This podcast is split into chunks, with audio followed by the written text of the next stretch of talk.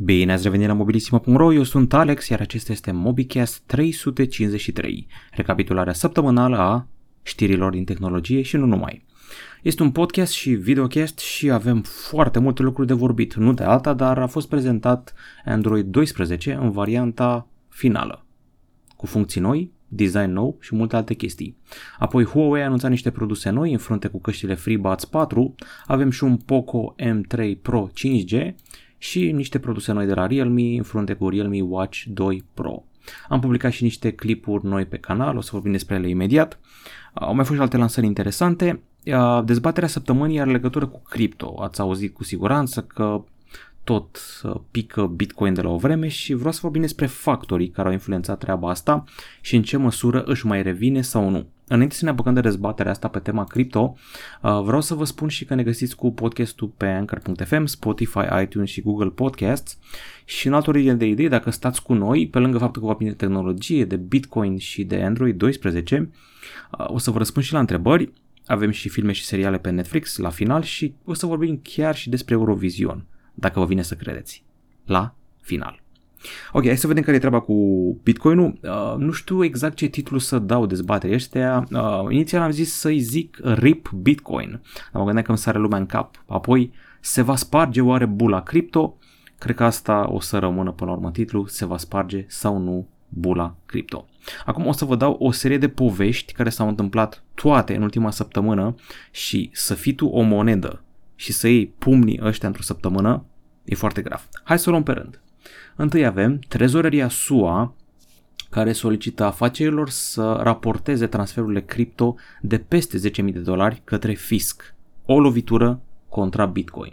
Apoi Iranul are o problemă atât de gravă cu fermele de minat cripto încât sunt picaje de curent. Populația nu mai are lumină, nu mai are curent și se minează pentru alte state acolo. Am înțeles că Iranul face așa mult profit încât își atenuează din sancțiunile internaționale. Adică există riscul ca foarte mulți oameni din Iran să rămână fără curent. Atât de mult se minează în țara aia, sunt ferme energofagi de criptomonede. Și chestia asta evident că strică imaginea criptomonedelor la nivel internațional. Deci până acum sunt două lovituri. A treia lovitură vine din China. China a dat indicii că, citez, criptomonedele nu sunt monede. Au zis chestia asta și că vor să interzică într-un fel cripto. În principiu, la finalul săptămânii trecute a apărut știrea asta că vor să blocheze mining-ul, vor să reducă utilizarea de criptomonede, deci China s-a poziționat anti. Și de parcă nu era de ajuns, Elon Musk s-a răzgândit. Nu mai permite plata în Bitcoin pentru vânzările Tesla. A mers pe chestia că, vezi, Doamne, să minerești criptomonede poluează mediul și contravine stilului după care se ghidează compania, motoului companiei de a nu polua, de a folosi numai tehnologii care nu poluează. Deci cam astea ar fi loviturile date criptomonedelor. A scăzut Bitcoin foarte mult, știu că la un moment dat se ducea to the moon, se ducea spre 100.000, zicea lumea, era pe la 60.000 sau nu știu, 65.000 parcă. Acum ajunsese pe la $32.000 și na, a fost lovită serios. În principiu cât a pierdut? A pierdut cam 50% într-o săptămână și ce speria foarte multă lume. Dar astea au fost argumentele pentru tabăra că se sparge bula. Pentru tabăra care zice to the moon, hodl și alte chestii de-astea, avem și vești bune. Întâi am înțeles că angajații Domino's Pizza pot fi plătiți în Bitcoin dacă doresc treaba asta, a apărut știrea asta recent. Anumite reprezentanți, eu încă nu cred, eu cred că e fake news asta, mi se pare un pic absurd, o să se dea 0,00000 Bitcoin, în fine. Apoi a început să-și revină Bitcoin-ul după un weekend dubios, în perioada 22-23 mai. A început să-și mai revină și e deja la $38.000, terminase săptămâna sub 32.000, acum e 38, deci își revine. Alte argumente pentru faptul că nu se va sparge bula e că sunt foarte mulți fani care insistă să creadă în moneda asta, să o țină, să hodl, să to the moon și alte chestii de gen. Mulți profită acum să cumpere cât e ieftin, între ghilimele ieftin, că ieftin era când era $1.000.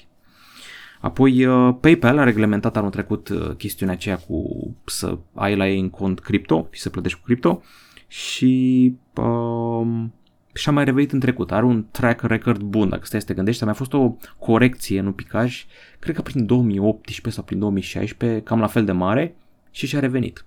Dogecoin mi se pare mai dubioasă decât cripto. Dacă ești cinic, niciuna n-are nimic în spate decât, mă rog, blockchain-ul mai mult sau mai puțin, dar Dogecoin depinde prea mult de tweet-urile lui Elon Musk. Mi se pare aiurea că trăim într-o lume în care o monedă, dacă vrei să o pui la paritate cu dolarul, cu euro, cu ce vrei tu, o monedă e influențată de glumele unui investitor miliardar pus pe caterincă care fumează iarbă în podcasturi. Nu știu, adică mi se pare un pic halucinant. O monedă a globului. Știu, nu este monedă a unui stat, cum este, eu știu, dolarul, cum este ienul, cum este ce vreți voi să mai fie yuanul, dar asta e halucinant. Simpla valoare a unui Dogecoin se bazează pe glumele unui nene, cât o fi el de geniu. Asta mi se pare fantastic. Dar să vedem. În principiu, Dogecoin e o glumă pe lângă Ethereum, spre exemplu. Cam asta e dezbaterea. Vreau să-mi spuneți voi în dezbaterea asta. Credeți în viitorul Bitcoin sau se va sparge bula? Repet, a pierdut 50% din valoare într-o săptămână, fiind lovită de China, de Elon Musk, de treaba din Iran, de trezoreria SUA și sigur am uitat ceva. Acum că am terminat cu chestia asta cu Bitcoin și mi-am pus în cap toți oamenii care zic că sunt un no-coiner, filthy no-coiner, știu terminologia, trecem la YouTube și hai să vă arăt ce am mai publicat noi de la ultimul MobiCast.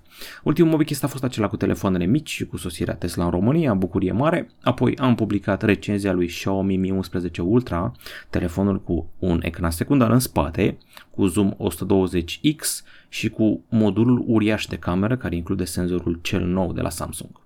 Avem și un unboxing de Galaxy A72 5G și un unboxing de Motorola Moto G50 5G. Am făcut și unboxing-ul lui Galaxy A72, cred că deja s-a publicat sau urmează să se publice. Și cam asta ar fi. Am în pregătire acum review-ul lui Xiaomi Mi 11 Lite 5G și e 90% gata și Xiaomi Redmi Note 10 Pro. Cam astea au fost noutățile de pe YouTube, acum trecem pe site, unde cel mai mult, cred că a contat în ultima săptămână, evenimentul Google. Știți că sunt, cred că, dacă nu mă înșel eu, sunt 3 evenimente mari software pe an. Google I.O., unde se prezintă noutățile de la Google, Android și altele astea, WWDC-ul de la Apple, unde se prezintă iOS-ul nou și macOS și altele de gen, și era la un moment dat Build de la Microsoft. Nu știu dacă Microsoft mai ține Build-ul, dar astea erau cele mai tare evenimente software ale anului. Dacă am uitat ceva, adică nu m-aș îndoi să aibă și Chrome propriu eveniment și, eu știu, sigur au și Linux-arii evenimentul lor. În fine, ce aduce nou Android 12? Avem o listă foarte mare și atât de mare încât avem un articol separat numai pentru design. Păi hai să vedem. Funcții noi am aici cu liniuță de la capăt. Android 12 aduce noi opțiuni de intimitate, privacy, confidențialitate mai degrabă, noi gesturi dublu tap, funcțiile telecomanda Android TV să fie primit în sfârșit, mod de utilizare cu o singură mână, îmbunătățiri quick settings, modalitatea nouă de activare Google Assistant, performanță mai bună și eficiență energetică. Am înțeles, am văzut la un moment dat că ar fi performanță mai bună la deschiderea de aplicații chiar cu 25-30%. Integrare mai bună cu Chromebook-urile și captură de ecran extinsă. Noile opțiuni privacy le vedeți aici, avem un nou dashboard în care vedem permisiuni și o să avem și sus undeva un mic icon care o să-ți arate că este microfonul în uz sau camera în uz în vreme ce este accesat de aplicația respectivă. Noi gesturi dublu tap, le găsim tot în setări, mod de utilizare cu singură mână nu mă dă pe spate, treaba asta am tot văzut-o în custom UI-uri până acum, dar e o îmbunătățire acum, adică sincer toată lumea s-a inspirat de la Samsung, ei când au venit prima oară cu One UI, pe asta am mizat cel mai mult, pe utilizarea cu o mână, văzând ecranele alea foarte mari. Quick settings, îți permite să faci mai multe lucruri. În primul rând că s-au mărit bulele alea, vedeți și voi aici cât de mari sunt, cineva s-a uitat foarte mult înspre iOS, sunt mai mari acum, nu mai sunt, sincer, apăsăm din greșeală pe ele uneori, pe quick settings și pe bulele aferente, de acolo o să poți accesa Google Pay, Home Controls și altele de gen. Google Assistant va fi activat în afară de Hey Google, acum poți activa într-o modalitate de apăsare prelungită a butonului power fizic, dar ceva îmi spune că deja aveam treaba asta, sună familiar. Mai sunt multe alte chestii, eficiență energetică, vedeți aici timpul necesar pentru a accesa serviciile core, scade cu până la 22%, deci cam asta ar fi una dintre chestii. Hai să vedem ce a mai prezentat Google. Sunt și îmbunătățiri la nivel de Google Meet, care are noi funcții și o integrare îmbunătățită cu Docs, Sheets și Slides. Le găsiți aici, A fost foarte important Google Meet în ultimul an, din cauza pandemiei foarte mulți au lucrat și învățat de acasă, au lucrat colaborativ și s-au ținut foarte multe cursuri prin soluțiile Google, inclusiv România, Google Classroom ăsta, despre exemplu, a fost foarte popular. În fine, Google Meet, ce a primit el? Avem Smart Canvas, care le permite celor de la Google să integreze Meet direct în aplicații ca Google Docs, Sheets sau Slides, pentru o colaborare mai bună. Treaba asta mi se pare foarte tare. Apoi ce mai avem aici? Este și un mod companion care oferă fiecare utilizator propriul titlu video care simplifică conferințele video. Asta mi se pare din nou foarte, foarte tare. Mai departe, tot de la evenimentul Google I.O, care a fost virtual, evident, fără public, Google Photos primește un folder protejat, astfel încât să bagi pozele alea mai personale legate de muncă sau, eu știu, alte chestii personale. Dacă bagi acolo pozele, ele nu se mai afișeze în feed-ul ăla al tău foto care îți arată ce ai pozat în ultimele luni. Sunt și noi funcții Memories și poți să transformi o serie de poze în videouri cinematice. Ți le poți organiza pe noi evenimente, au fost adăugate Hanukkah, Diwali, anul chinezesc și altele. Este un extra AI și momentele alea cinematice fac un fel de GIF din vreo 3, 4, 5 poze. Cam asta ar fi. Tot de la Google I.O. V-am vorbit deja despre Android 12. Uite, articolul ăsta detaliază mai bine schimbările de interfață. Cred că vă șochează culorile astea, știu că și pe mine m-au șocat, dar nu sunt bătute în cuie. Ele se vor adapta la wallpaper-ul pe care l-ai tu. Asta mi se pare tare. Vor fi extrase culori de acolo și pe baza lor se vor dezvolta widgeturi, secțiuni, meniuri. Mie mi se pare că noul widget de vreme seamănă cu o omletă sau cu un nou ochi. Telefonul pare să aibă un FPS mai ridicat, sunt animații mai fluide, quick settings sunt mai jucăuși, v-am zis, sunt bulele alea mai mari, totul este mai colorat, unii ar zice că e prea copilăros, că nu arată bine, dar mie îmi place cum arată, simt așa o inspirație de la One UI-ul de la Samsung, este inevitabil și aș vrea să văd cum sunt extrase culorile de bază și de la altfel de wallpaper-uri decât astea superbe, eu știu, de la o poză cu pisica, sunt curios cum o să arate noua interfață. Și o evoluție pentru Wear OS. Samsung a renunțat la Tizen sau cum vreți să-i spuneți de pe ceasurile sale, o să treacă din nou la Wear OS. Nu doar atât. Google și Samsung vor colabora pentru a face Wear OS mai bun. Ni se promite că aplicațiile de pe ceas vor porni mai rapid, vor consuma mai puțină energie. Interfața se va baza mult pe tile-uri într-un sistem care aduce cu Windows Phone, parcă. Google Maps și Assistant au fost regândite pentru utilizarea de la încheietură.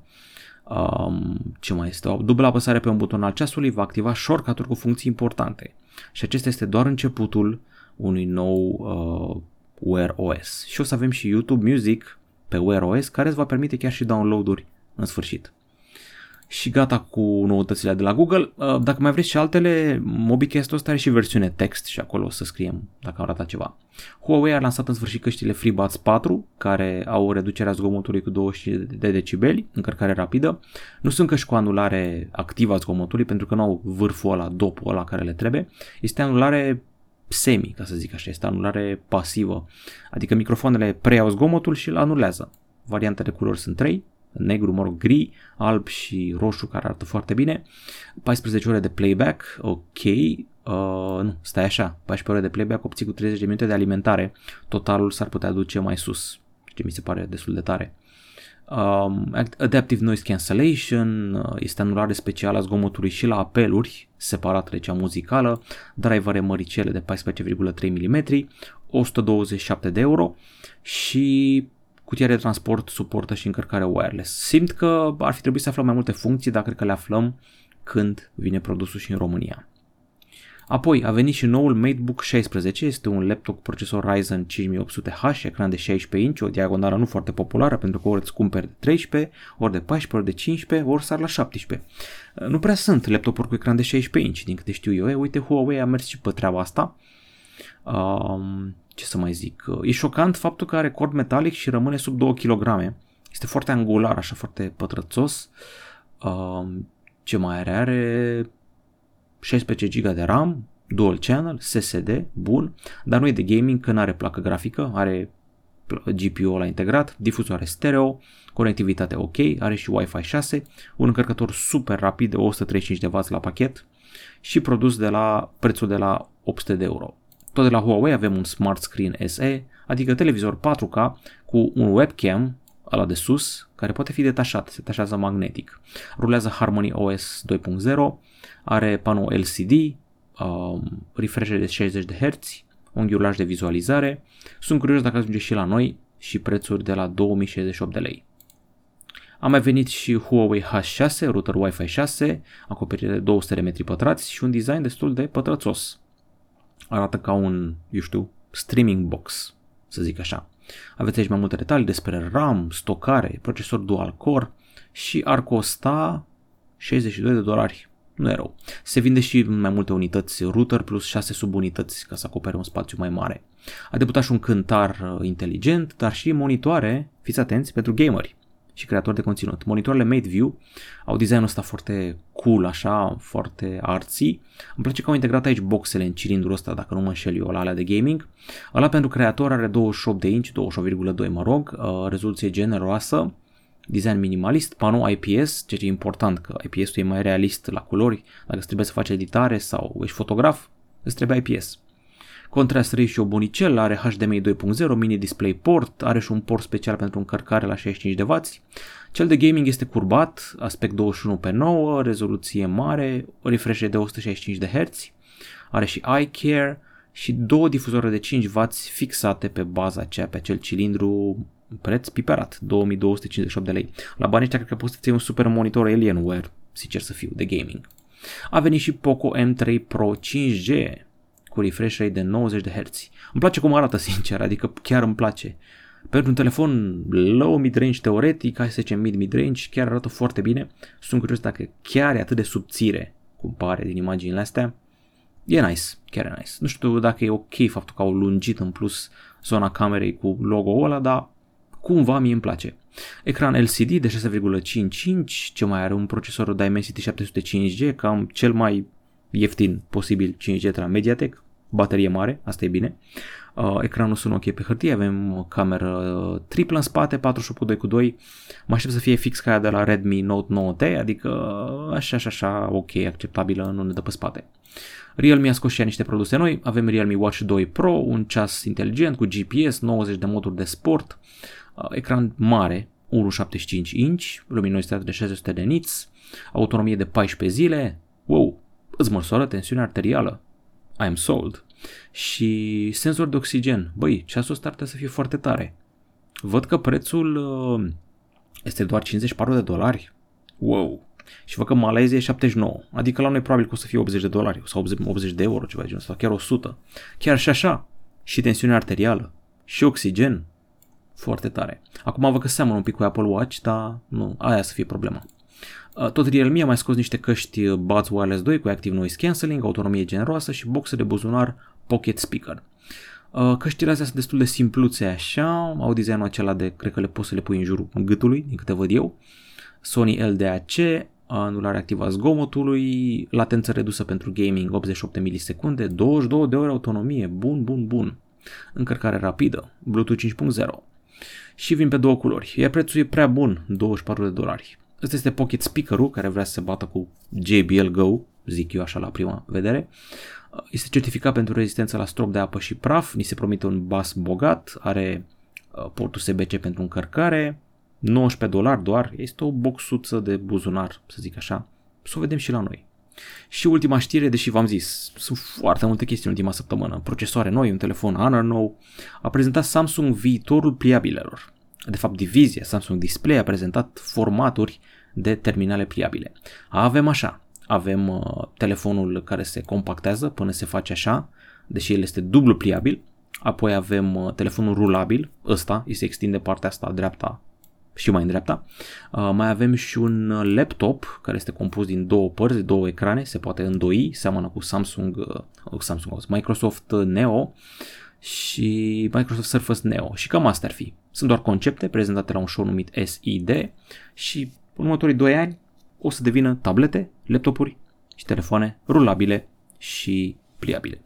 Cam atât cu știrile, acum o să vă răspund la întrebări.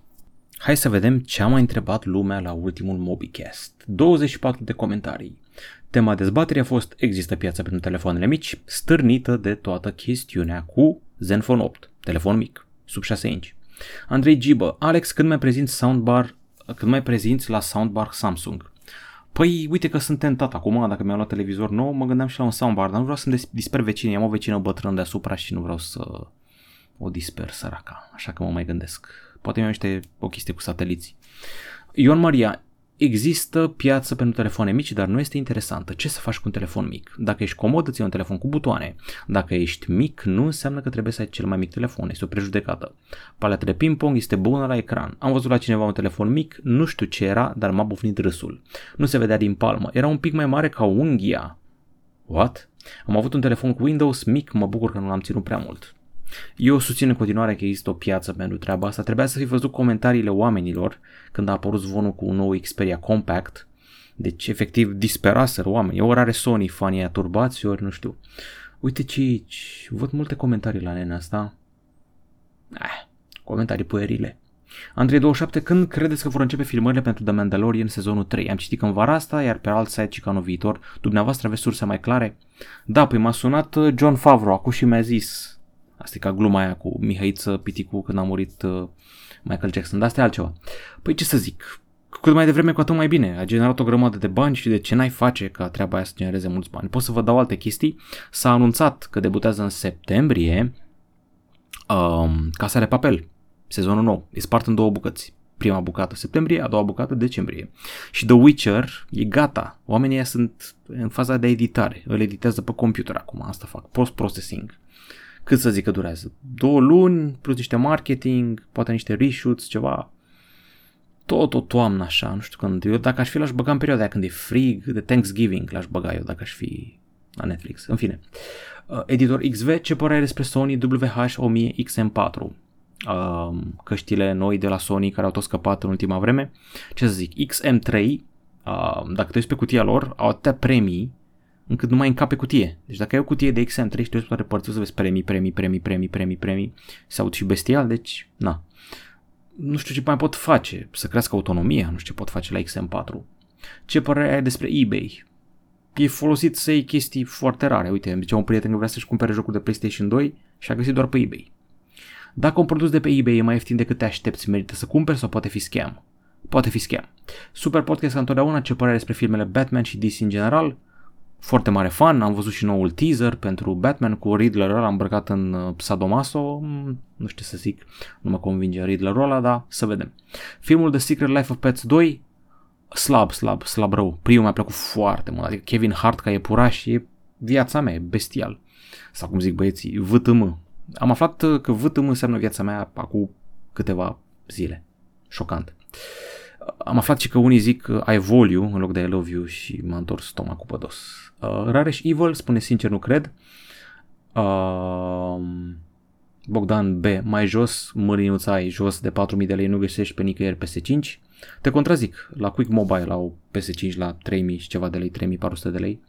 Și cu codul Quick202 ai reducere de 3%. Daniel cu 2DN, nu ești defect la cap, Spotify nu are cea mai bună calitate audio și am observat asta după ce m-am mutat de pe Spotify Premium la YouTube Music Premium, iar Tidal, el are cea mai bună calitate dintre toate. Am înțeles că o să bage și Apple ceva hi-fi în curând, abia aștept, sper să nu mă taxeze mai mult, dar mă aștept. Caesar, scris K.E. spațiu SAR, 6.2 inch ar fi suficient pentru un telefon normal, ce sare mi se pare exagerat. Vom putea suna pe Marte sau pe Lună în viitor? Nu știu dacă știți. Dar primele teste 6G se fac pentru conectivitatea între Pământ și Lună. Cât de tare e treaba asta. Am văzut eu la un moment dat un experiment, un test, ceva, un articol bestial.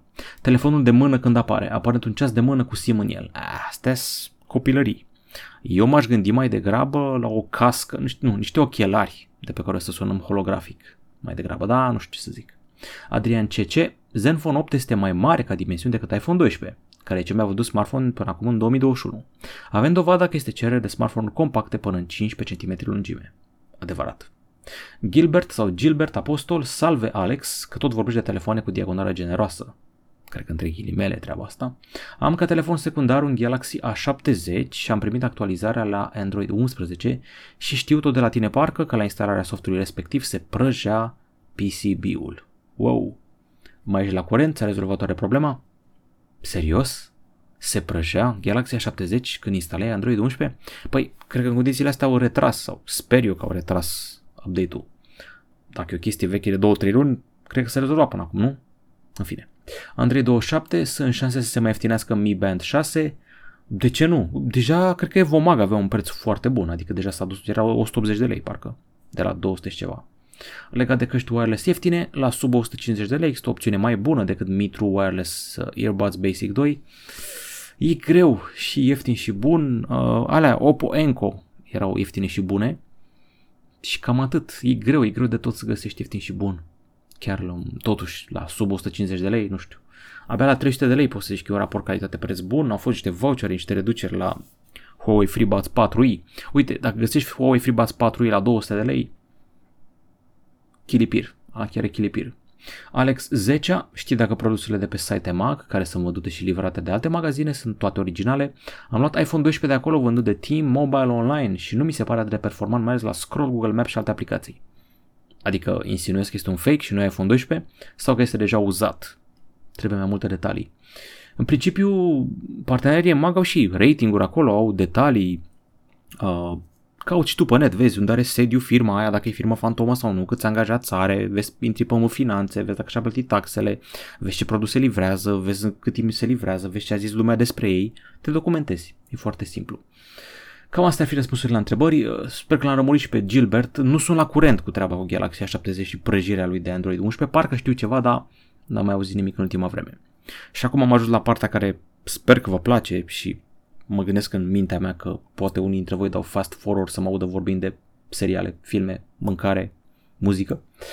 Army of the Dead de Zack Snyder, care a făcut, știți voi, Sucker Punch și ăla nou, Justice League, varianta nouă și multe alte filme. Da, ce să zic, Dave Bautista, pe care îl știm ca Drax din Guardians of the Galaxy, este personaj principal într-un heist movie, adică film cu jaf, cum e Ocean's Eleven. Este fix Ocean's Eleven, doar că cu zombie. A scăpat un zombie din Area 51, s-a răsturnat camionul și zombălăul l-a mușcat niște soldați care au ajuns în Las Vegas și au mușcat tot Las Vegasul. Stripărițe, crupieri, turiști, ce mai vreți voi, impersonatori de Elvis. S-au făcut toți zombie și acum populează orașul ăla. Un nene și-a dat seama că este într-un safe acolo, $200 milioane și l-a angajat pe Dave Bautista, alături de o gașcă de Suicide Squad, ca să zic așa, ca să recupereze banii. Și începe aventura, aflăm că zombii nu sunt doar clasici, aia Shamblers, mai sunt și unii alfa, făcuți din primul care i-a mușcat. E destul de interesant așa, mi-era teamă să nu despre supranatural la un moment dat când am auzit că sunt și o altfel de zombii. Ăștia să înceapă să vorbească zombii, sunt un pic mai deștepți aia alfa. Ca film de acțiune așa nu e rău. Dave Bautista ar putea fi noul mare erou de acțiune. Adică știți că am avut Bruce Willis, am avut Arnold, am avut Stallone, de câțiva ani avem The Rock, Jason Statham am avut și el la un moment dat, acum Dave Bautista pare să fie, deși are 52 de ani, el pare să fie următorul action star. E ok, filmul e uriaș de lung, 2 ore 28, un film horror trebuie să aibă de obicei o oră jumătate, o oră 40, un fel de regulă la Hollywood. Da, mi se pare rezonabil. E obsesia asta lui Zack Snyder de a face filmele să arate ca un videoclip. Fiecare secțiune cool este în slow motion și cu o muzică de aia cool pe fundal. Da, nu e rău. Finalul mi se pare așa destul de drăguț. Am văzut și The Woman in the Window, era pe primul loc în România, o săptămână la rând, nebunii. E o femeie care este închisă în casă, suferă de agorafobie, se uită pe geam și vede că vecina de alături este omorâtă, că băiatul este bătut, sună la poliție, nu mai doarme noaptea, este și psiholog, devine observată de vecinii ei. Filmul ăsta este un tribut pentru The Rear Window al lui Hitchcock din 1954, toate filmele făcute vreodată, atenție, toate filmele făcute vreodată, sau cum ar zice Dana Budeanu, măi băieți mă, uitați-vă la filme ca lumea. Păi ce cine sunteți voi dacă nu vă uitați la Hitchcock? În fine, nu știu să o emit foarte bine. Da, deci The Rear Window, Hitchcock, 1954, orice film o să vedeți vreodată cu un om care stă în casă, se uită pe geam la alt om, inspirat de filmul ăla. Inclusiv Disturbia cu Shia LeBeouf din 2007, fix aceeași temă. Se uită pe geam Shia LeBeouf și vede niște probleme la vecini. Ăsta cu Amy Adams e un pic altfel, pune și chestia aia pe tema halucinații, nu mai știi ce e real și ce nu. Joacă Gary Oldman și e prima oară când îl văd pe Gary Oldman frenetic, cum a fost în Leon. Deci în Leon era bestiac, a fost rolul vieții lui, deși luase Oscarul pentru altceva. L-a jucat și pe, Winston Churchill, parcă acum câțiva ani, a jucat și în Planeta Maimuțelor, și în mai multe, a jucat și în Dracula, a fost Nosferatu, a fost Dracula bestial, domnul Gary Oldman, și nu uităm când a fost Sid Vicious de la Sex Pistols în Sid and Nancy, dar nu despre asta e vorba, îmi place că e maniacă filmul ăsta. Mai este și un băiat, nu vreau să vă zic foarte multe despre el, dar m-a surprins băiatul, o să vedeți pe ce este vorba pe măsură ce progresează filmul. Pentru mine băiatul e vedet, adică joacă rol dublu foarte mișto așa, dar filmul nici nu știe ce, eu am o problemă cu Amy Adams, o problemă personală cu ea, nu-mi place, nu pot să suport. De când au băgat un Superman ca ea, ca Lois Lane, nu suport, frate. Pentru mine Lois Lane este și va fi mereu Terry Hatcher, parcă așa o cheamă, din serialul acela de pe vremuri de dădea la Pro TV sau la antenă, cu serialul cu Superman și cu ea, bruneta aia, aia e Lois Lane. Nu îmi place Amy Adams. În fine. Și Eurovision, pam, n-a făcut nimic România cu Roxanne și cu Amnezia, a zburat din prima semifinală, știu că este o chestie pentru bătrâni, doar bătrâni se uită la Eurovision, dar m-am uitat și eu, ce să zic, a câștigat Italia, îmi place piesa, deși multă lume a zis că nu se poate, că sunt dezbrăcați, că au apărut în Spielhosen, că nu e ok, că s-a drogat solistul, am înțeles că a făcut un test antidrog și că a ieșit curat, deci na. Italia pe primul loc, 524 de puncte, cu piesa City e Bonnie, piesă rock, dar rock așa mai spre Eros Ramazzotti, nu heavy. Pe locul 2 Franța, Franța și Elveția au dominat la primele voturi, că au fost două tipuri de voturi, întâi a votat juriu, apoi publicul și a primit Italia o căruță de voturi. Unii ar fi dorit să câștige Islanda, alții Ucraina, lumea a fost fiertă pe Malta, am înțeles că piesa Maltei se va auzi la toate radiourile vara asta. Să vedem, mie îmi place piesa Italiei, nu e fite cine, trupa asta Maneskin a câștigat și Sanremo anul ăsta, tot cu piesa asta, solistul are 22 de ani, e fix rockstar așa, stilul ăla de a fi și toate astea, ce să zic, o piesă rock, sincer e cam comercial, așa generică, a participat chiar și Hooverphonic, super trupă din Belgia, săraca, locul 19, trist.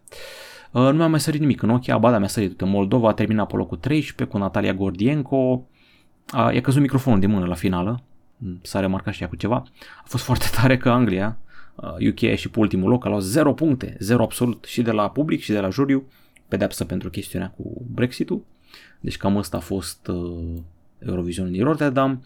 Gurile rele spun că a fost mânărie organizată de ei ca să consoleze Italia, că Italia a avut foarte mulți morți anul trecut la pandemie și turismul a fost la pământ și le dă lor o șansă să organizeze probabil la Veneția sau Florența sau eu mai știu unde, sau Roma sau Milano și turismul să-și revină și o să fie o gală frumoasă și bla bla bla bla.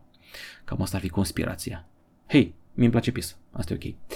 Și avem și un joculeț la final, este o clonă de Among Us. Among Us știți, e ăla în care unul este killerul și alții sunt ăia, să zic așa, care fac diferite task-uri într-o navă spațială, teste corpul în conductă, îi omori, trebuie să descoperi care e killerul, vă sfătuiți acolo într-o cameră. O să râdeți, dar am jucat de 10 de ori Among Us, niciodată n-am fost dat criminal, mereu am fost de la suspect. Ei, uite, aici am fost criminal din prima. E mai copilăros. Asta Suspects Mystery Mansion, e gratuit în Play Store, am intrat pe el și se bazează foarte mult pe chat vocal, trebuie să vă sfătuiți tu cu ceilalți gamer cine ar putea fi criminalul. E plin de copii de 5 ani, de 8 ani, de auzi mai voci de la de copilași, mi se face și milă așa, am reușit să-i fac, adică am ucis 2-3, am sabotat pe acolo ce am sabotat, poți să pui și bombe să distrugi luminile, e drăguț așa, am văzut care succes, are multe download-uri, poți să te strecori prin trapele alea. Dar să vedem dacă de-a lungul timpului se va impune. N-am văzut prea multe hărți și găsești greu o sesiune de gameplay. Am stat mult până mi-a găsit partener de joc. Asta este Suspects Mystery Mansion. Personaje haioase, copilăroase, deblocabile, tot felul de șobolani, păsări. Puzzle-urile sunt un pic mai grele decât alea din, din Among Us. Așa mi s-a părut mie la prima vedere. Nu știu că pare ușor ăsta, dar na, cam asta ar fi. În fine, cam asta a fost MobiCast 353, sper că v-a plăcut, nu pot să cred că am făcut 353 de podcasturi, vă aștept întrebările, discuțiile despre Bitcoin, o să-mi spuneți că habar n-ai ce e Bitcoin, Alex, ești un no-coiner, știu deja tot ce o să ziceți. Bun, mai facem și review-uri, mai facem și teste și vă pregătim alte câteva lucruri speciale. În funcție de momentul când ascultați asta, se va afla câștigătorul telefonului Realme 8 5G. Cam atât la mobilissima.ro, la revedere!